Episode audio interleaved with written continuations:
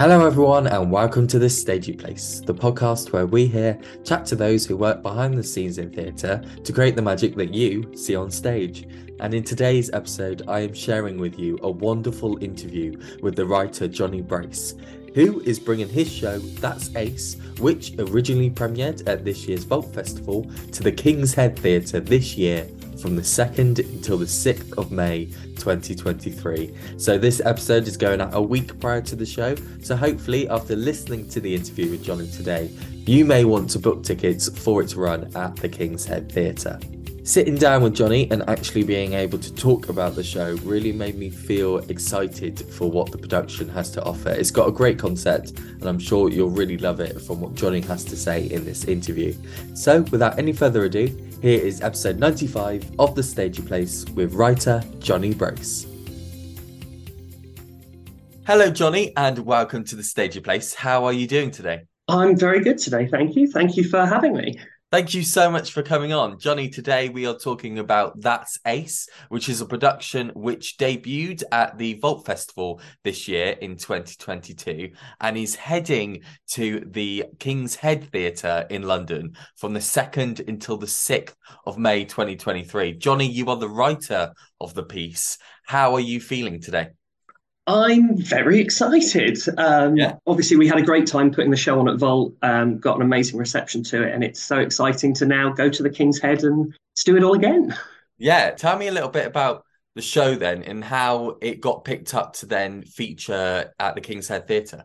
Yeah, so the show itself is about uh, an 18 year old girl who has lived a very sheltered life but gets invited clubbing but having never been clubbing before, she turns up 15 minutes before the club opens, thinking that that's what you do. And basically, the play is it's a one woman show of her waiting as the club slowly fills up, waiting for her crush to arrive, the person who invited her. And she sort of spends that time figuring out whether her crush on this girl is romantic or platonic and kind of figuring out her own asexuality as part of that. Yeah. Yeah. And so we put it on at Vault. You know, we had a really great feedback. We got some lovely reviews and all that stuff. And then Tom Ratcliffe, who is one of the guest artistic directors at the King's Head, he's putting on a season of work called A Queer Interrogation. Messages. He came to see the show on the Friday and had an amazing chat with us afterwards and was really, really loved the show. And I really loved chatting to him and really seemed to connect with it. Yeah. And wanted us as as part of his season. And so we're now part of the a queer interrogation season at the King's Head, programmed by by Tom. That is really exciting. We actually had Tom on the podcast when he was talking about uh, Wreckage, which was in Edinburgh and then went to the Turbine Theatre. So it's really lovely for you to mention Tom. And yes, as you say, is doing the season at the King's Head Theatre.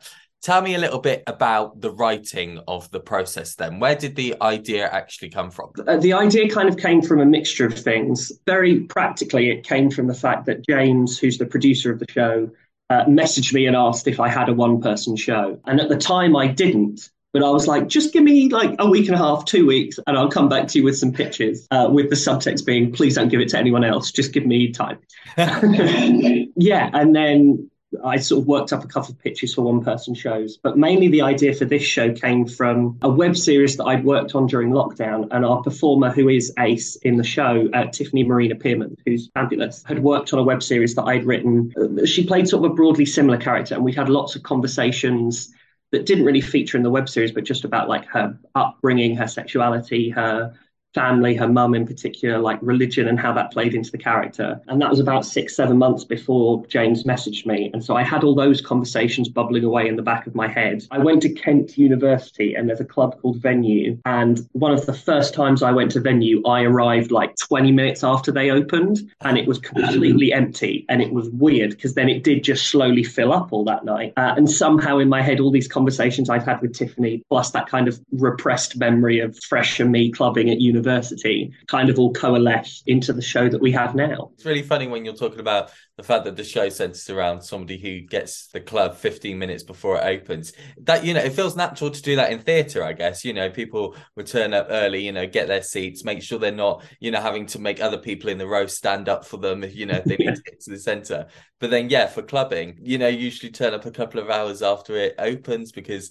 they're still you know pre-drinking and stuff. So it's a really it's a really great concept I think, for a show and sounds really exciting. Jonny, I want to talk to you a little bit about your writing style and what actually influenced you to become a writer. So, where did theatre start for you and where did the writing of theatre then come into play? Um, so, I think I always enjoyed like performing at school and doing stuff like that. I'd done a couple of musicals at school, but really for me, writing started university. I joined like the drama societies and I did something over summer called the Canterbury Shakespeare Festival. Basically, I'd moved into a house to do the festival and it didn't have Wi Fi for like the first three weeks. And I vaguely had this idea for a play, having been around creative people. And I was like, I've got nothing else to do in the house. I can't, you know, watch YouTube. So I was like, sure, I'll have a go at writing and just really enjoyed it. And then I think my brain went, oh, when the Wi-Fi gets turned back on, you'll lose focus, and then just didn't, and haven't haven't really stopped writing ever since. Yeah, and, but I think a lot of my inspirations to write and influences to write come more from like the TV world, probably like the League of Gentlemen, Inside Number Nine, like Reece Shearsmith, Steve Pemberton, and a lot um, like Russell T Davies, Like he's got a book called The Writer's Tale,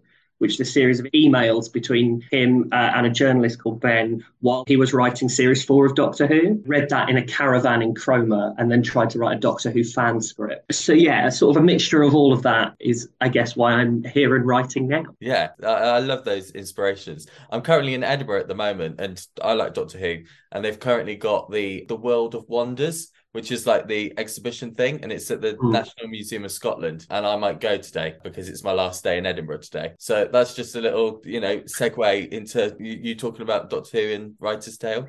uh, so obviously you took that Ace to the Vault Festival this year. What was the audience reaction like to the show? And was it kind of the reaction that you wanted as a writer to the piece? It was kind of amazing, really. Yeah, like I had sort of a moment before the first show where I'm sure James, the producer, has a more vivid memory of this because obviously it was quite a nervous day. And I think we sort of filtered in the audience and I know I turned to him and I was like, I don't know anyone. And I suddenly realized that like everything else I'd put on, uh, like uni, obviously was all people I knew from uni or like friends and family who were seeing it. And I remember looking around the room and I was, there was about 35 people. And I was like, I know maybe five or six of them. And I suddenly got very, very nervous. I was like, what if people who don't know me or don't like know my style don't like it? But luckily it, it seemed to get really big laughs. We got, as I say, some lovely reviews. But the audience members who I really enjoyed, especially talking to in the bar afterwards, you know, I can always be found in the bar afterwards, which is the best thing to do after theatre, was other asexual people who come to see it. And I know because obviously there isn't much asexual representation in, any form of media, but especially in theatre. And I know having a lot of people, asexual people, asexual women, a lot come up to me afterwards and sort of just them saying they felt really represented by it and they really enjoyed seeing it on stage. I know some people had travelled from quite far outside London to come in and see the show because it was about asexuality and because they wanted to see themselves represented. Yeah, it made me very emotional each time. Those were some kind of wonderful, beautiful conversations that the show sparked to be able to have with people afterwards. And I think, yeah, that's what we're trying to do with the King's Head run is sort of reach more of those people so that they can come and, and feel represented and hopefully have more wonderful conversations afterwards in the bar. Yeah, I guess that's what, like you say, is great about the Vault Festival because obviously you're underground underneath Waterloo and you know you're able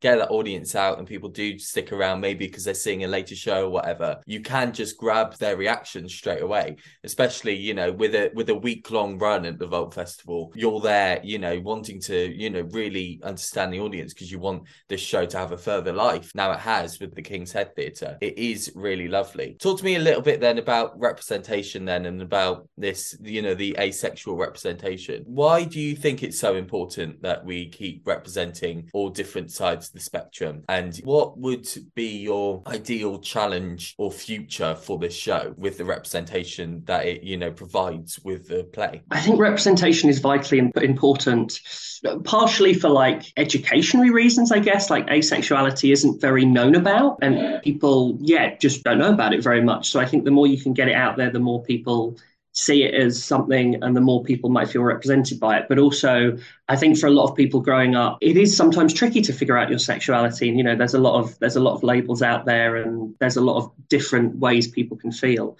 Certainly i first heard about asexuality just from googling on the internet and like found it on the internet. Whereas and then later there's a obviously todd in bojack horseman is asexual. But i think the more representation get out there the more people can see something like that represented. Hopefully they won't grow up being like oh where do I fit in? I don't feel like normal. I don't feel like everyone else. They can grow up feeling, oh, like maybe that's my place, and they can explore that and have more of a framework and a boundary to explore something like that and not have to feel different and feel valid and beautiful and fine. Flee with the King's Head Run and with future lives of the show, just getting out to asexual people or questioning people and young people to give them that representation and hopefully give them what I think is a really beautiful show with a really lovely character that they can grasp onto and feel represented by. Yeah. And like you were saying earlier on as well, it's lovely to have the reviews of the show, but you really just want to be able to hear from the people who it really speaks to because reviewers you know may not be asexual or on spectrum of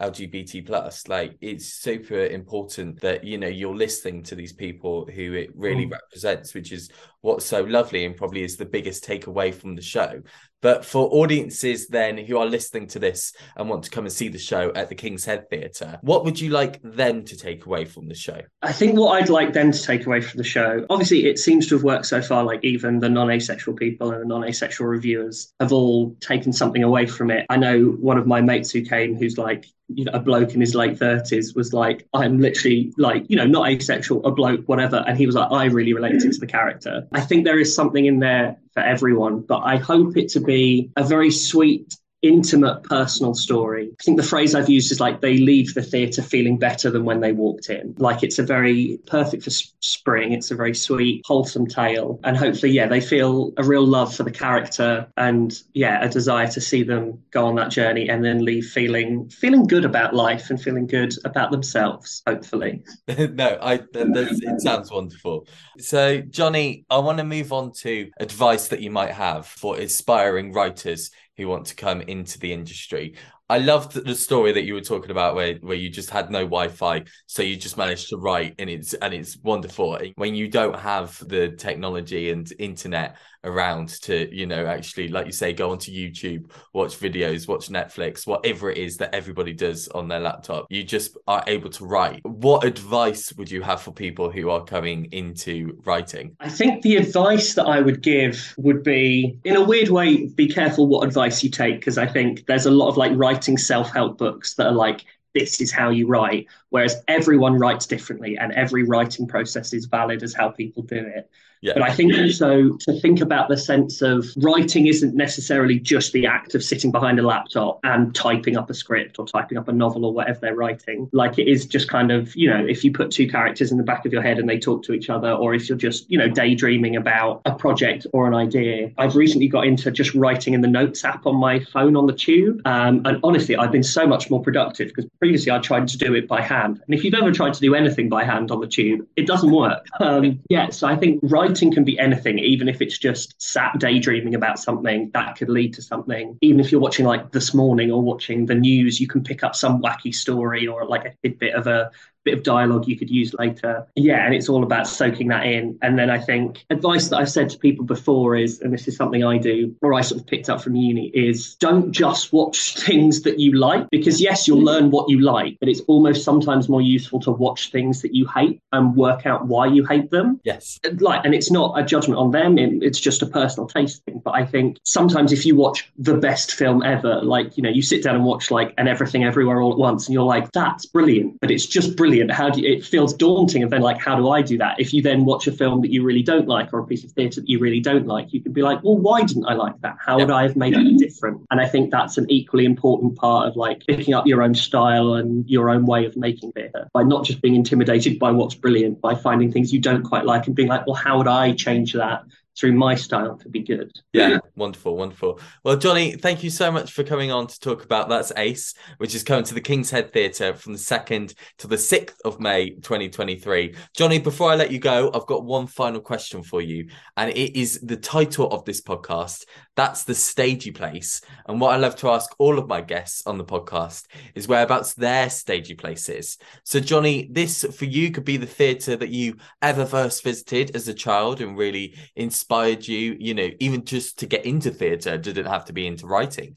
Like you say, it can be inspirations, it could be Steve Pemberton, it can be Russell T Davies anybody that has really inspired your writing or it doesn't even have to be a theatre or a person, but it can just be a space that you enjoy and are most creative. So, Jonny Brace, whereabouts is your stagey place? I think my stagey place would have to be the living room of my parents' house that they still live in where I grew up. Because I hadn't really thought about this in years, but then I watched Rob Madge's show, My Son's a Queer, but What Can You Do? And I had a very vivid flashback to like, yes, having a Captain Hook outfit and a Peter Pan outfit and just improvising a show for my mum in my living room. And just that kind of first act of being in a stagey way creative, I'm sure led me on my journey to here. So yeah, my mum's wonderful living room that she still lives in today.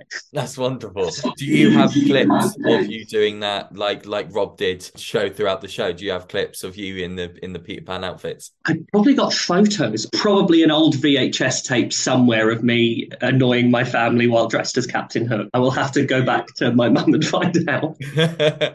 well, you know that that is an exploration and, and a discovery for you to find out. But Jonny, that's the end of our podcast then today, talking about That's Ace. Once again, I'll repeat it. It is at the King's Head Theatre from the 2nd until the 6th of May 2023. It sounds like a fantastic production, and I hope that people who listen to this weeks ahead of the show being on at the King's Head Theatre are able to get their tickets and can see the love and response that you had from the Vault Festival and would like to come and see it at the King's Head Theatre. Jonny, thank you so much for joining me today. Thank you very much for having me. It was a pleasure to be here. Thank you. And there we go. That was my interview with Jonny Brace, the writer of That's Ace, which is transferring to the King's Head Theatre after a run at the Vault Festival from the 2nd until the 6th of May 2023. Like I said in the intro, it sounds like a fantastic production. I'm really excited to hopefully being able to make it down to London to come and see the show at the King's Head Theatre. And I would love to know if any of you guys are looking to travel to come and see the show or has seen the show already at the Vault Festival. So if you have, head over to our Instagram or Twitter at the Stagey Place and let us know in the comments of the post introducing this episode. It'll be really nice to hear what people have thought about the show so far in preparation for the show at the King's Head Theatre from the 2nd until the 6th of May. And so that's it here on the Stagey Place for this week. I'd love to thank you all so much for listening once again to our interview with Jonny. My name's been Eliott, and until I hear from you next, I hope you're keeping safe and staying stagey. Goodbye.